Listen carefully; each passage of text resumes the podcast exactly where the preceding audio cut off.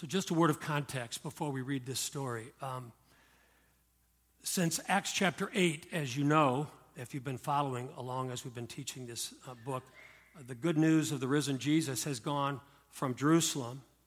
Then there was that persecution, and it, so it began to go outside uh, to Judea, outside Jerusalem, and into Samaria, up north of Jerusalem, and even to the uttermost parts of the earth. Now, to go to Samaria was a little bit startling because of the animosity between the Jewish community and the Samaritan community. There was religious animosity, and there was also racial prejudice because uh, most folk think that the Samaritan community uh, began uh, with the intermarrying of the different peoples that were uh, planted in Israel um, uh, during the Assyrian captivity, and also uh, when folk migrated back to Israel that had been to Assyria, been carted off, they intermarried. And so uh, they weren't of purely Jewish blood. And so there was also racial prejudice. Yet, yet, the Samaritans still worshiped Yahweh. They still held the Pentateuch, Genesis, Exodus, Leviticus, Numbers, Deuteronomy, to be sacred.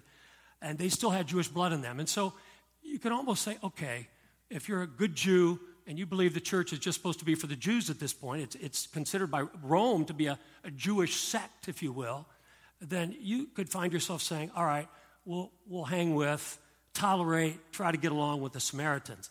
But then Acts 9 happens. And in Acts 9, uh, this Christian persecuting uh, Pharisee named Saul is radically converted, knocked literally on his can by a vision of the risen Jesus. And you notice in chapter 9, verse 15, the purpose is stated there of why this man is being uh, touched by Christ. And it says, He has been chosen to bear my name before the Gentiles. Now we're talking a whole different ballgame. Because remember, one principle that held the warring Pharisees, Sadducees, the Essenes, the Zealots, those various groups of first century Judaism that really hated one another. They had different ways of believing that they were to prepare for the Messiah's coming and deal with Rome. One thing that held them uh, uh, together and brought them unity when Pilate says, What do you want me to do with this one named Jesus? The reason that all of them together, though they hated one another, could say, Crucify him, is because one thing they had in common is that they were all for the Jews. Anyone who was not a Jew, again, even the Samaritans were part Jew, so they could tolerate that. But if you were not a Jew, that made you a Gentile. Uh, the, uh, the goyim is, uh, is the ancient word. Uh, you were other, you weren't uh, of us, and so you are out. Whereas Jesus, of course, um, in his ministry on the planet, showing who the Father really is, had his arms open to everyone. So even you might uh, look over at Acts chapter 11, if you're to Acts 10 right, look at Acts 11 19, um, where uh, uh Chris uh, Ratcliffe is going to preach this next week, the Antioch church. It says, Those who were scattered after the persecution that arose over Stephen traveled as far as Phoenicia, Cyprus, Antioch. Look at this preaching the word to no one but the Jews only. You and I have no idea how much uh, racial and religious prejudice there was in first century Judaism toward this group called the Gentiles, which basically was anybody that ain't like us, doesn't have our blood, doesn't come from Abraham, doesn't do God like we do him. Absolutely, they were out to the point that even though they now believed in the resurrected Jesus, when they went into a new community, if there was a Gentile there, they'd be going like, "This really isn't for you," because the church is going to be Jewish. The Messiah has come to redeem Israel.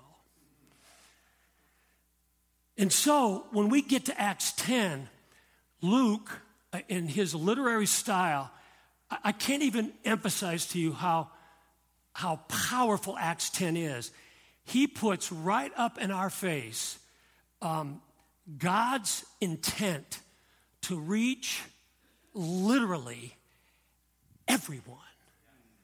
That no one has ever intended to have been excluded by the heart of our God, who John says, literally, if you're going to describe him, he is love.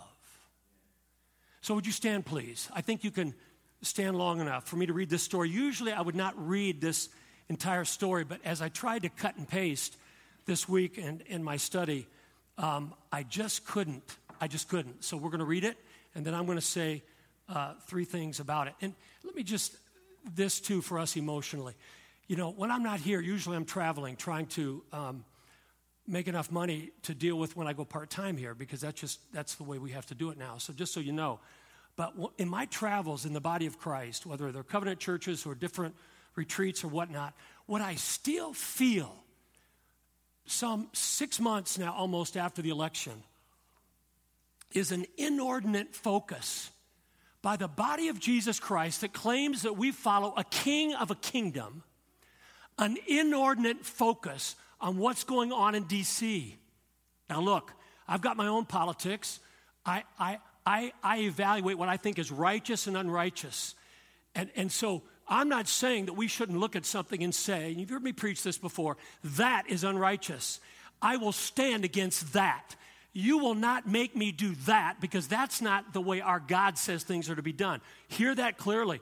And so it's not like we should bury our heads in the sand and not look at what's going on around us circumstantially or, shall I say, even politically, but an inordinate focus on what's going on there as if they can control there the kingdom of God? Are you kidding me? So, as I don't know if that's where you're living, I don't know if you're rendering unto Caesar that which is Caesar's, but unto God that which is God's. But if you're not, that's what I'm calling us to today. We're going through Acts not to see like how the early church kind of did their little thing, and we might learn a few little lessons. We're going through Acts to see how the kingdom of God overturned Rome, dealt with Nero. We're trying to figure out whether this kingdom of God thing is real. And if it is, what did they do that we are supposed to be about if Jesus is not just our, our Christian sugar daddy, if he is our king? What does it mean? Are we together in this? Okay. If not, you're going to think I'm all over your hides this morning, but I'm not. I'm just saying we can't play with this. Either the kingdom of God is here to spread light and health and to deal with the rot, or let's go home, shut the doors, and do something better with our money and with our time and our hearts. Okay, here we go. Acts chapter 10. There was a certain man in Caesarea called Cornelius, centurion of what was called the Italian regiment, a devout man and one who feared the true God, Israel's God, with all his household, who gave alms generously to the people. He gave, you know, he was a guy who gave away his money to people that needed it and prayed to God always.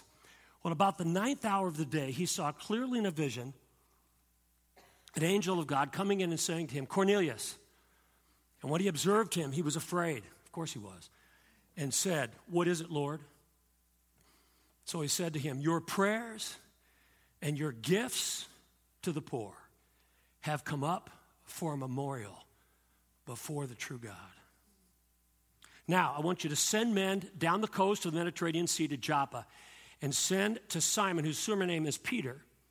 He's lodging, he's staying with Simon, a, tanner, whose house is by the sea, and he's going to tell you what you have to do. When the angel spoke to him left, Cornelius called two of his household servants and one other soldier who was a devout guy like him and uh, who was waiting on him continually. And when he'd explained everything, he sent that crew of three to Joppa. Well, the next day, as they went on their journey and drew near the city, Peter went to the housetop to pray about the sixth hour, which would have been typical. And then he became very hungry. I just love the humanity here, you know? He's, he's like, you know, I like praying, but man, my stomach's growling.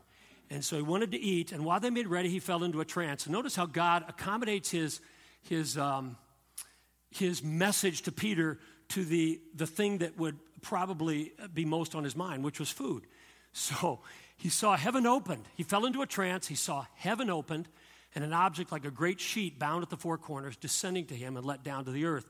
And it were all kinds of four footed animals of the earth, wild beasts, creeping things, and birds of the air. And a voice came to him and said, Rise, Peter, kill and eat. Peter said, very vehemently, by the way, in the original language, Not so, Lord. I'm too holy for that. For I've never eaten anything common or unclean. Amongst these animals, there would have been uh, animals that Israel could eat, but as they were separated to the Lord, there would have been animals that they could not have eaten. They would have been called unclean. And Peter's like, Nope, I'm a good Jew, and I don't do that stuff. And a voice spoke to him again the second time, and we can assume a third time. You listen up, son. You listen to me, holy, holy Peter. Peter, thou oh so holy. What God has cleansed, you must not call unclean. This was done three times, and the object was taken up into heaven again. Now, in the next section, you're going to realize Peter started to know something. I have questions about what he really knew, but talk about that in a moment.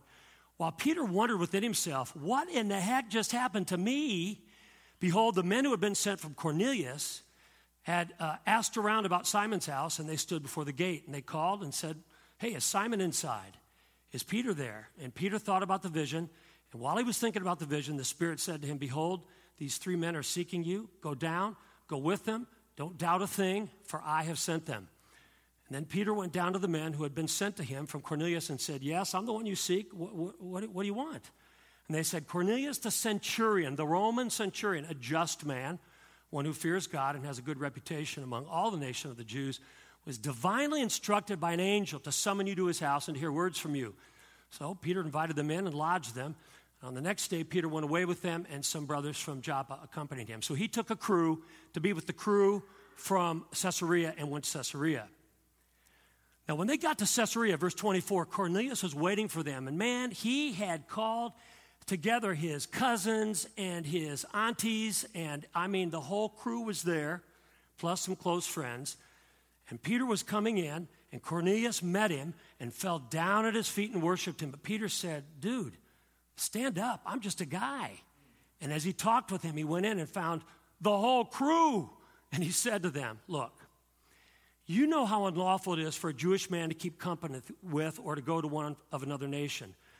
But God has shown me, this is how I read these words from Peter God has shown me that I shouldn't call any man common or unclean. I'll tell you why later, that I think he, he's having an intellectual conversion here. I just don't, I'm not sure where his heart is. Therefore, I came without objection as soon as I was sent I, I asked then, what have, what have you sent for me to do? And so 30 through 33, Cornelius just recounts the story. So let's pick it up again in verse 34. So um, Peter opened his mouth and said, In truth, I perceive that God doesn't show any partiality, but in every nation, whoever fears him and works righteousness is accepted by him. In other words, he sees them and he wants them, he starts moving toward them. The word which God sent to the children of Israel and he said, This is the word I'm going to give to you. The word which God sent to us, Israel, Abraham's children, preaching peace through Jesus Christ. He is Lord of all. That word you know, which was proclaimed throughout all Judea and began in Galilee after the baptism which John, uh, his cousin, preached, how God anointed Jesus of Nazareth, the Holy Spirit, with power.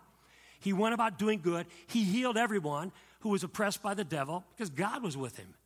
And we are his witnesses, man. We saw it, man. We, we're not just telling you what somebody else said 14,000 years ago. We saw all of this go down.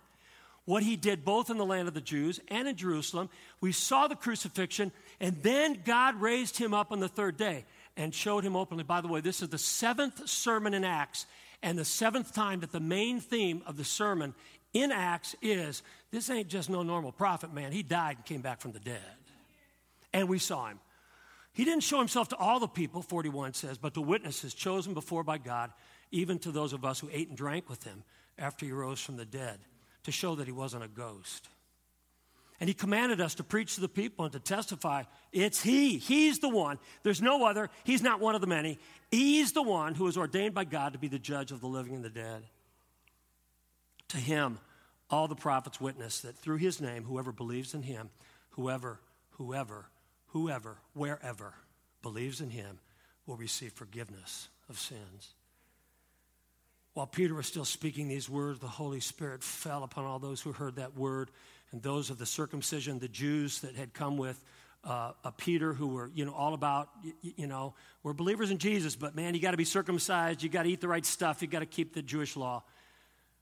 They were astonished as many as came with Peter because the gift of the Holy Spirit had been poured out on the Gentiles too. They're out. Wait, are they in? Are they out? What the heck is going on here? For they heard them speak with the same tongues that were spoken in Jerusalem, which connected them with those folk. And they heard them magnify God. And then Peter answered, Well, pretty clear to me. Can anyone forbid water that these should not be baptized who have received the Holy Spirit just as we have? Can anybody say that these folk who used to be out aren't now in?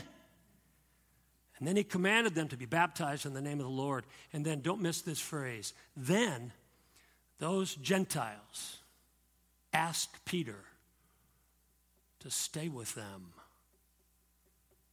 a few days. You may be seated. Isn't that a story?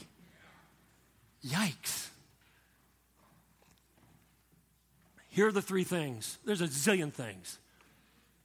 Here are the three that I think have to be spoken this morning. First of all, God desperately loves all and both sees and comes to all, seeks all who are truly seeking Him. Uh, what you have to understand about Cornelius is he was a Roman centurion, which means that, according to F.F. Bruce in his commentary on Acts, he was a commander of about 100 men.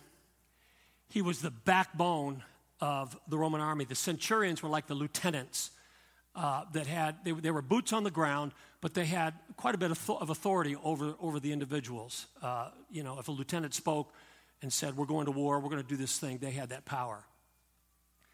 So that means that Cornelius was not a normal Gentile. He was a Gentile who would, be, would have been a military leader. He would have been a part of the violent arm of the most oppressive nation on the planet in all of history that controlled people by crucifying them. And by the way, many, many in Israel in that day who jacked around with the system were crucified. Jesus wasn't the first crucified Jewish victim. This guy, it remember at Jesus' crucifixion, remember it said there was a centurion standing there who looked up and saw the way Jesus died and said, Truly, this must be the Son of God. Well, this centurion wasn't that centurion, probably not that centurion, but likely would have literally, before he uh, got with Israel's God, he likely would have been one of those who would run a sword through somebody in a community for lipping off to a, the wrong person that was in power, who would have stood there pounding nails into the flesh of, of a Jew who had messed with the Roman system. This wasn't a, uh, a normal Gentile. This was a Gentile that of all the Gentiles who were already out, that should have been out, this should have been the most out of the out of the in group Gentiles. Well, at some point on his journey, this Roman centurion had looked at the Roman pantheon of gods. You know, you studied this, didn't you, in like eighth grade? You know, you've got Jupiter, who is kind of the head of all the gods. The Greek corresponding god is Zeus, and then you have Mars, and he's the god of war. The corresponding Greek god was God was Ares, very good. And then you have Diana, the goddess of the hunt, and then you have Artemis, exactly in the Greek uh, uh, pantheon. You've got Venus, you've got Aphrodite. So at some point he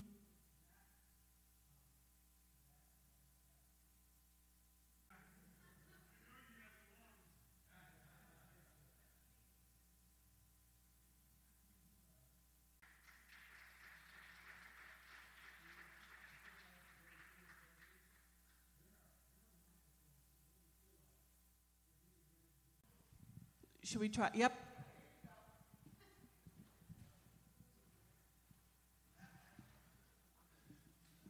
Now I can be a televangelist.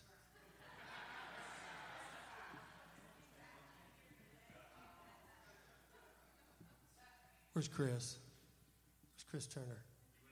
Oh, give me a handkerchief, man. I'm ready to rock and roll here. he knows what I'm talking about. Just teasing. Oh my gosh. Are we good now? Ringing just a little bit, maybe.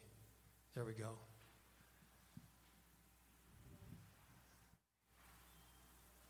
So, So, little ringy, but I'm just going to hold it here and do the best I can, all right? So, at some point, Cornelius looked at all these gods, and this is what he said My gut's telling me they're not real. And probably because he saw the devotion of the true worshipers of the true God of Israel, they started to impact him by their authenticity. And they said, he said, this guy said, uh, who'd been raised polytheistic and taught that those gods who were not even gods of good character, they had power over everything. They lived in, many people that were religious lived in fear. They, he looked at the tr- God of Israel and said, He must be the true God. And he started to act upon that faith in the true God. Knew nothing about Jesus, knew nothing about his messiahship. He Started to act on that faith, started to give away his money. Doesn't that sound like God? Generously helping everyone who need, needs help. And um, here's what Acts 10:4 says. Your prayers and your alms have come up for memorial before God. Our God saw him.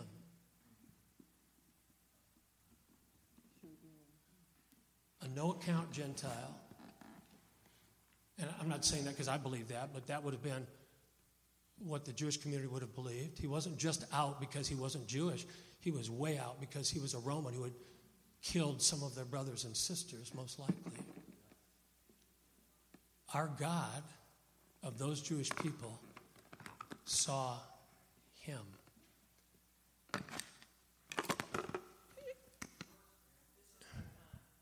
That's back on? Pardon me. I'm so sorry. Hello? There we go. Okay. It's better. Let me get that back.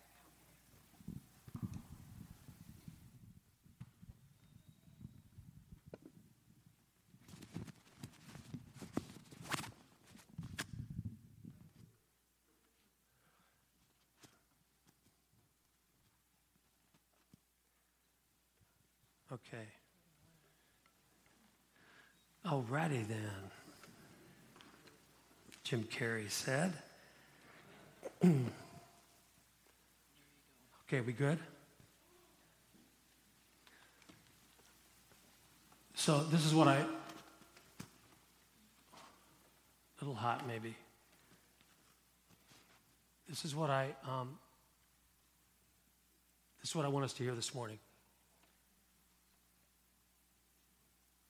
The God who saw this guy, who was the most marginalized, the most potentially marginalized human being, whose heart had just started to come alive toward the true God, our God saw him because our God is always looking for those folk, all of them.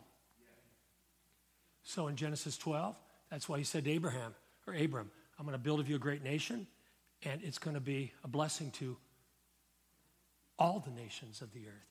That's why in Isaiah, the prophet who got what God said to Abraham said in a passage like Isaiah 55 everyone, everyone who thirsts may come to the waters and drink. Quoted again in Revelation 21, by the way. That's why in Luke 14, in the great parable of the wedding feast, our Jesus who said, I've come to show you who the Father really is. In that great parable, he said, Go out into the streets and get the poor and get the maimed and get the lame and get the blind. What, was he being condescending? No, those were the marginalized of that day. And he said, there's, there's room for more. There's always room for more. In fact, there's room for everyone that I want to be with me, and I want everyone to be with me. So don't just sit here and wait for those who are coming. Go out and get those that nobody else would touch and bring them in so that they can know my love and be a part of my family. That's why in Acts 17, which we'll get to in a few months, uh, Paul, when he's with the religious folk at Athens on Mars Hill talking about the philosophical nature of worshiping God. He says, Our God is the one who puts every single human being in the exact place where He wants them to be. Why? So that they might grope for Him and seek Him and find Him because He is not far from each one of us. So, have you ever worried? Because I worry about this all the time when I'm not tuned into this truth. Do you ever worry about those who have never heard? Who those who have a stumbling block of some type, maybe they were raised a certain way. Don't you ever get accused of, well, of course you believe in Jesus, that's where you were raised. And if we were raised that way, sometimes that's a hard thing uh, to speak against. I can't deny that I was raised that way. But at the same point in time, that doesn't mean that God doesn't have a heart for all those who were not raised that way and is not waiting for them to kind of get with the program as we see the program. He's only waiting. Look, Cornelius didn't believe in Jesus yet. Cornelius had, had not sought out the apostolic hands of blessing. He was just a guy who said, you know what? This ain't it. There's got to be something else. His heart had just turned and said, this must be the true God. And the minute God saw his, God had his eyes on Cornelius from the beginning of his journey on the planet. And the minute his heart turned toward him, like the father who saw the son coming back from the far country, his little beady head just coming back up over the horizon, he ran to meet him. This is the prodigal son right here. In fact, I think this is a template for all who come to Christ. How do you think you came to Christ? You get your act together and kind of start saying, I'm, I'm going to be on a journey. It's a very purposeful journey, and I'm going to find Jesus. Or did you have a jacked up life, whether you were five years old or 55 years old, and in some way thought, this ain't working, this ain't working, this ain't working? And maybe your heart just went like this. And if you look back, you can see, and then God came for me because God saw me and God God wanted me. He wanted me even though I had run people through. He wanted me even though I had pounded the nails of crucifixion into some of his innocent sons and daughters. He wanted me. And so when he saw my heart, simply say, I'm ready. He wasn't going to force us, he wasn't going to make us, he wasn't going to coerce us. He gives us free will because love, if it's going to be about love, it's got to be about us choosing. But the minute we take a step, He's out the door of that house, running down the lane, girding up his loins, getting ready, not to say, Get on your knees and tell me how bad you've been, but to kill the fatted calf for us. That's the way our Father is.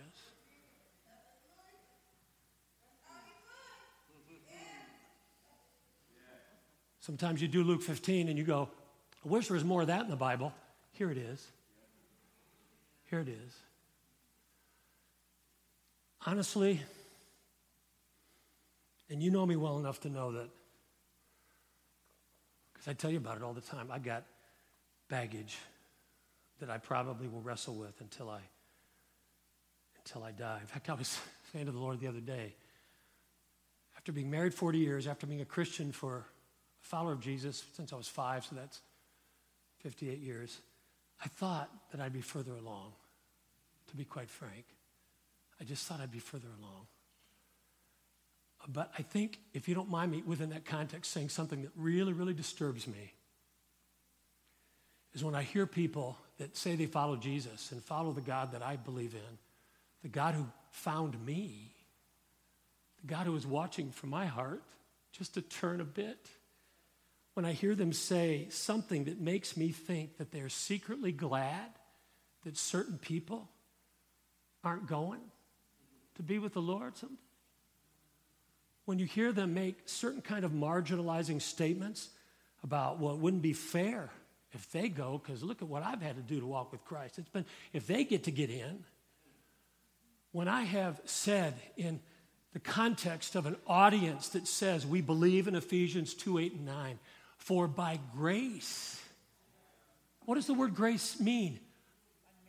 Unmerited. Thank you, sister. Unmerited favor Un, you know what the word unmerited means? No merit. Zero. So when I have intimated that, wouldn't it have been amazing if Adolf Hitler, who knew the gospel, the Lutheran church, though um, was, it was persecuted and it dropped out of sight except for the confessing church that Dietrich Bonhoeffer was a part of, Luther's gospel of believe in Jesus and have everlasting life, do you think Luther didn't know that truth? What if on the last night in that bunker, some of you are, I'm losing some of you right now, the brother killed six million Jews? Horror of horrors. I don't know if there will ever be another more horrible epic in American history. Um, well, I gotta say, that wasn't even American history, that was worldwide history. I'm thinking of the murder of thousands upon thousands of slaves in our own history. That wasn't European history, that's our history. So you've got all of this satanic stuff that takes people out that are, that are God's sons and daughters that He loves. And yet, if in that bunker Hitler's heart went like this, and he said, What have I done? And he started to turn toward God if what we're reading here, if you're really reading it and not sanitizing it and Christianizing it, if you're reading it like I'm reading it, then you and I will see Adolf Hitler in heaven. Wow.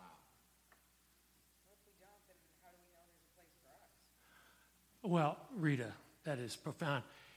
If we know who we are, really? I'm Adolf Hitler. He's not another kind of human being, jacked up human being, jacked up down the road about a good piece from my jacked upness, but jacked up is jacked up. For all have sinned and come short of the glory of God. If, we, if you found yourself today going, well, I don't know about Adolf Hitler, man. I'm not even sure about my two ex husbands. How can I be sure about Adolf Hitler? And I'm not minimizing your pain if you've got a jacked up ex husband. I'm just saying, at some point, we've got to ask ourselves is this our God or not? And we have to ask ourselves if this isn't our God, then how did you and I get to Christ? Are you with me so far? Second thing. So the big question is what is our true view of all the people our God loves?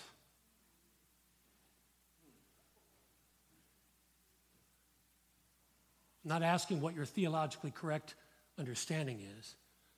I'm asking what you and I really think. Deep down inside where we live, where we don't want to know what, we don't want people to know what we're really sometimes, what's really coming out of our gut.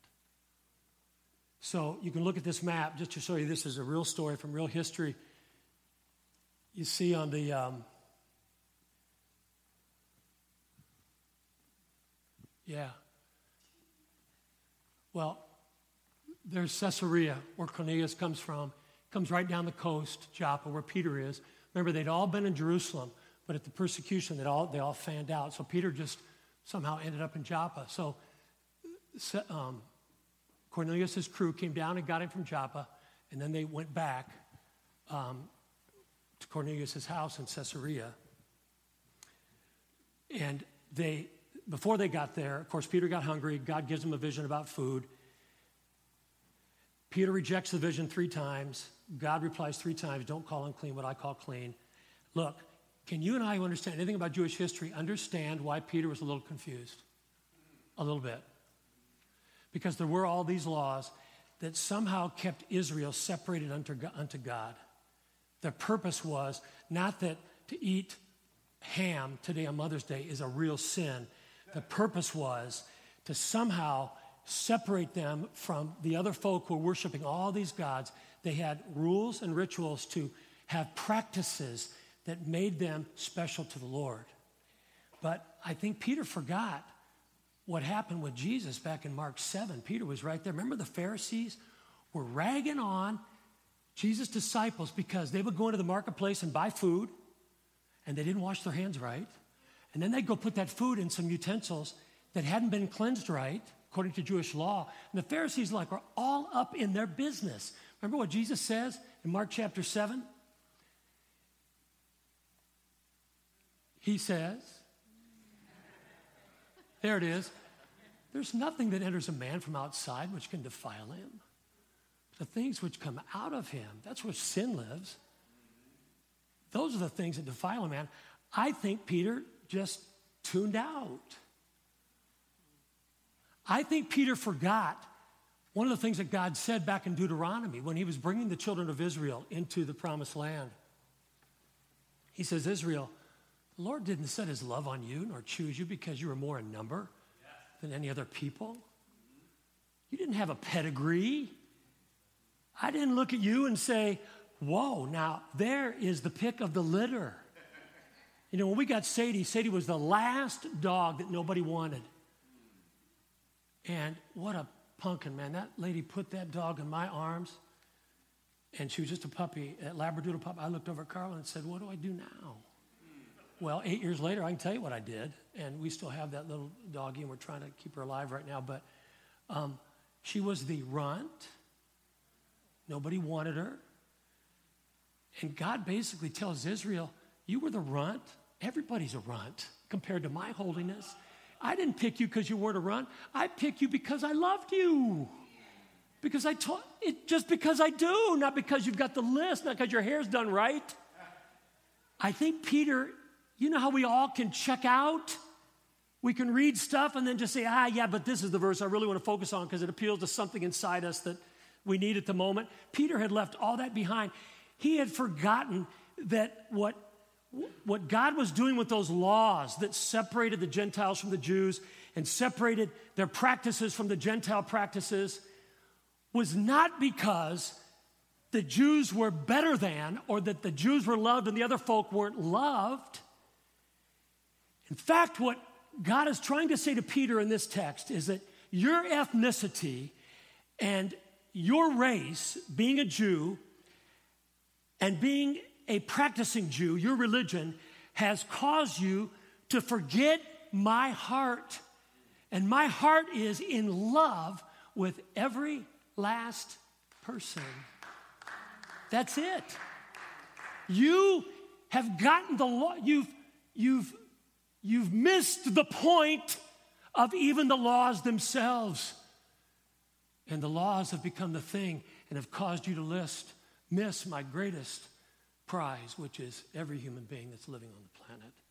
So here's the question this morning What is our real view of the all? Especially folks who are different from us, who bother us, that we don't understand.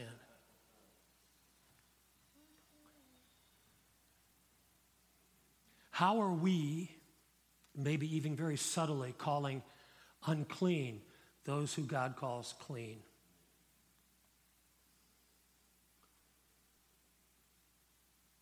If we ever find ourselves saying the phrase, it just leaks out of us, it just leaks. Sometimes it's even, it's unconscious, but that means it's there. Those people. It could be those white folks, those black folks, those Latino folks. Or if you're Latino, it could be those Puerto Rican folks, those Mexican folks, those El Salvadoran folks. It could be those poor folks, those rich folks, those gay folks, those straight folks, those Presbyterian folks. You know how they are those Baptist folks, those city folks, those suburban folks, those Republican folks, those Democrat folks.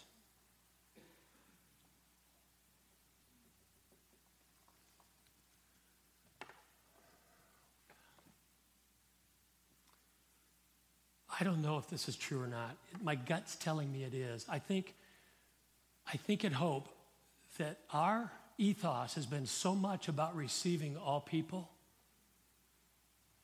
I've been asking myself over the last five years why have we not grown more numerically? Look, I came from a church that grew to 2,000, so it's not like my ego needs that. I've had to deal with that.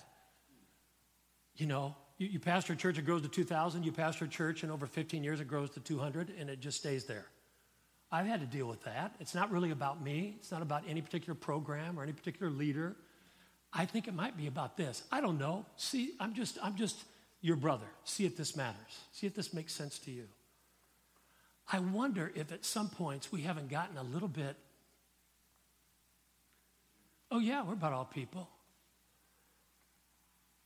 But the church is supposed to grow according to this template, not with people who already know they're accepted not with people who happen to be at the church of what's happening now down the road that has hurt their feelings and maybe really hurt their feelings. And so they come to a new church and we go, look, We have a new member. They found us. We're so glad. And we are glad. If you've come from wounding places, we're glad that you find this to be a healing place. But I'm saying this template says, on balance, the church is to be about us so dealing with where somewhere in our spirits we are looking at those that some might call unclean. And we've kind of picked up that ethos and subtly instead of getting up from our bed in Joppa and going as far as we need to go to Caesarea, as uncomfortable as it might be, to get with folk that don't know that there's a God who loves them. God could have just taken Cornelius and lifted him up and brought him into the Jerusalem church and put him down there and supernaturally, like he did with Philip and the, the, the, you know, the Ethiopian eunuch. But instead, he says, That's not the way I work. I change the hearts of my people to have my heart. I already see the one whose heart is open to me. So I got to get your heart to be like my heart so you can get up out of your complacency and go get the folk that don't yet know there's any place for them to be.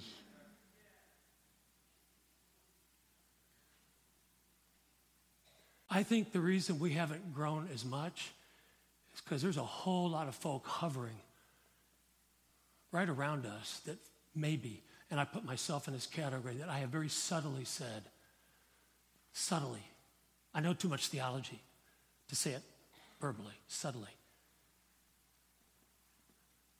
unclean.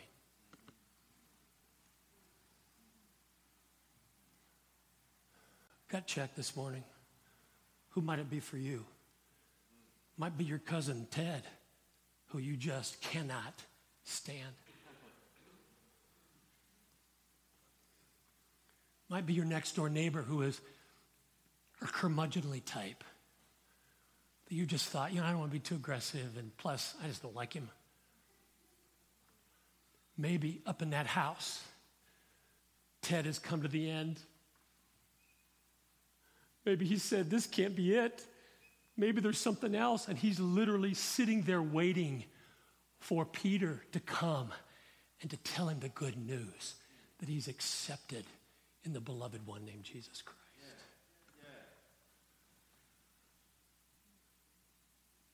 Who might it be for you? I've had to wrestle with this all week long. For me, who might it be for you? One last thought.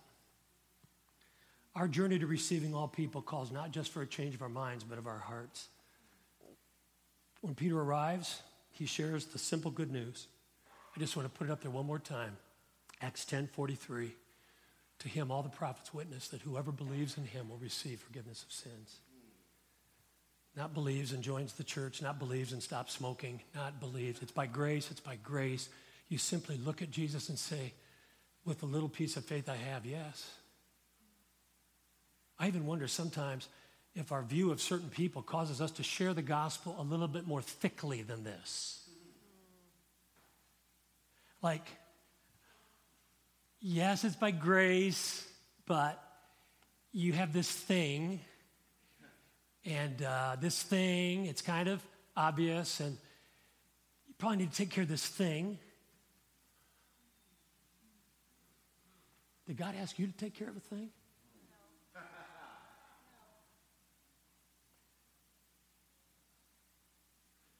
What if we just said, here's the great news Jesus came to freely offer us life. Yeah, but I, I, I, know you have your but eyes, but I had my but eyes. Let me tell you my list of but eyes, but I'm just telling you, he took me right where I was. He didn't leave me there, but he took me right where I was. And all he asked of me was to believe. and you've heard me preach this before, believing is a, it doesn't mean believe and do good works, it means believe. The good works may be a fruit of the belief, but they're not front loaded into the belief. Otherwise, it's not belief anymore. Romans says this if it's faith, it's not of works. If it's works, it's not of faith. Just believe. He told the Gentiles, he didn't say, now let's unpack your Gentileness. Because let me tell you, read about Gentile life, jacked up. He didn't say, look, we got to go through this, meat offered to idols. Cornelius, have you listed all the things you did to Jewish folk because you could as a Roman? Have you made amends? He just said, believe in the Lord Jesus Christ, and you will have forgiveness of all your sins. Peter, in the context of sharing this gospel, I think communicates that he has had, in his dealings with God in this context, a theological change of mind. He makes a couple of theological statements that we read earlier. I perceive that God is no respecter of persons. Do you, do you see how he's saying that? I'm making a little judgment here. I think he had had a theological change of mind. I don't, I don't know what was in his heart toward Cornelius and his crew. I think many of us have made theological changes of mind. That's why we're here, because you have to hear this all the time, because it's the core of the gospel. If you hadn't had a theological change of mind, you'd probably go, I'm out of here, man. Those folk are on a, they're on a tear towards something I don't even want to hear. But the question is, what's going on in here? What's hidden in here? So this is what I think's happened. With this, I close, but just see if this makes sense to you. In 1048, it says, Then those Gentiles asked him to stay with them a few days. Now, you know what that meant? He could, this is what he had done, in my estimation. Okay, you're right, God, I'm wrong. Uh, you're no respecter of persons. I shouldn't call clean, unclean what you've called clean. Boom, boom, boom, boom, boom. Caesarea, we're one in the Spirit, one in the Lord, kumbaya, Pepsi generation, whatever. If you believe in Jesus, you have remission of sins. Whew, I'm out of here. Exit stage left, back to Jewish land.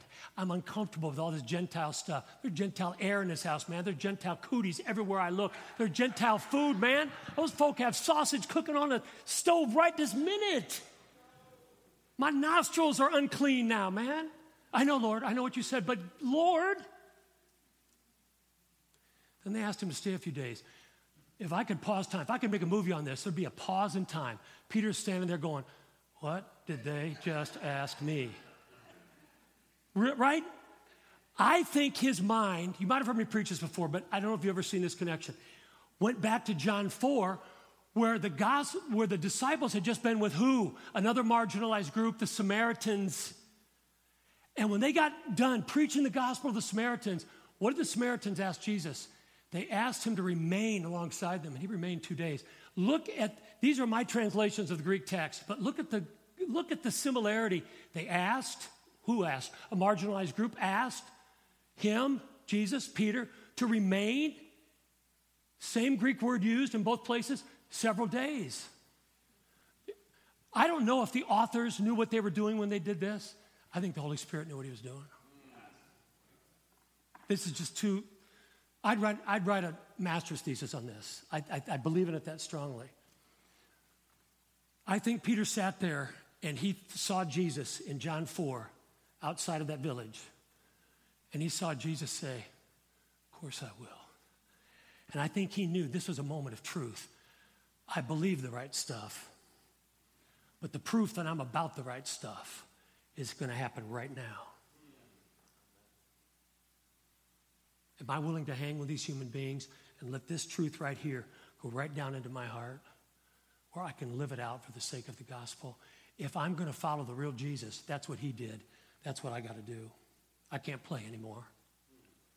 Now, you might say, well, how do we know what happened to him? And Paul doesn't comment, or Luke doesn't comment. Well, if you go to Acts 11, right afterward, I won't take time to read the speech, but he vehemently defends to the Judaizers, the circumcisers who came to him and said, start talking about them. You can see it in verse uh, 3. You went into uncircumcised men and ate with them, those. And Peter just about loses his stuff in defending his new brothers and sisters. not just in his head, but here. And then if you go to Acts 15, I'll let you read it later. When they were making the big decision in the early church are we going to let Gentiles in? Do you see how big this is? Are, you going, are we going to defy a couple thousand years of history? We, we maybe have gotten it screwed up, but we thought the Jews are for the Jews. We might reach out to some proselytes, but Jiminy Christmas, this is going to ruin everything. So James, the half brother of Jesus, was literally saying, What are we going to do? And Peter stands up in Acts 15 and he said, I'll tell you what we're going to do. The guy who was racist in Acts 9 is the defender of the Gentiles in Acts 15 with vocal vehemence. We wouldn't be a Jewish Gentile community today if Peter wouldn't have stood up. And I think he stood up because of what happened in his heart during the few days he spent with Cornelius, his wife, and those little Gentile cootie bearing kids. In fact, one last verse. Isn't it Peter that wrote these words? And how many times have we hammered this in the last few uh, years? Finally, all of you be of one mind, Jew and Gentile get together. And then this is the first step. Remember the word translated compassion? It's the word sympathes. Remember that? Sum meaning with, pathes meaning you didn't remember. I'm so hurt. Pathes meaning feel. I believe that everyone is supposed to be in the body of Christ. I believe it. I perceive that God is no respecter of persons. I think Peter wrote this verse years later in his letter out of his own experience of spending a few days with a formerly hated and then intellectually only accepted Gentile family. And as he sat with them and felt their hearts, the Holy Spirit did something in their heart, in his heart, that caused him to not look at Gentiles as Gentiles anymore, but as his brothers and sisters under one God through Jesus Christ, their Lord. If you and I have something in our head that isn't quite yet in our hearts, and we can, if the Holy Spirit has said today, it might be that guy, might be her, might be that group. I'm going to say today, if we want to get the head truth that we believe down into here, we got to stay a few days with some folks that we heretofore have thought yeah, maybe you need to be with us, but here, I can't abide. Us staying a few days will bring the truth of God's heart for all people into our hearts. Jesus the healer will be there doing his work. We'll come away knowing folk and loving folk and the way God loves them, seeing them the way God loves them. Stay a few days. Stay a few days. I believe the health and the future of Hope Community, and generally speaking, the body of Christ in America depends on this.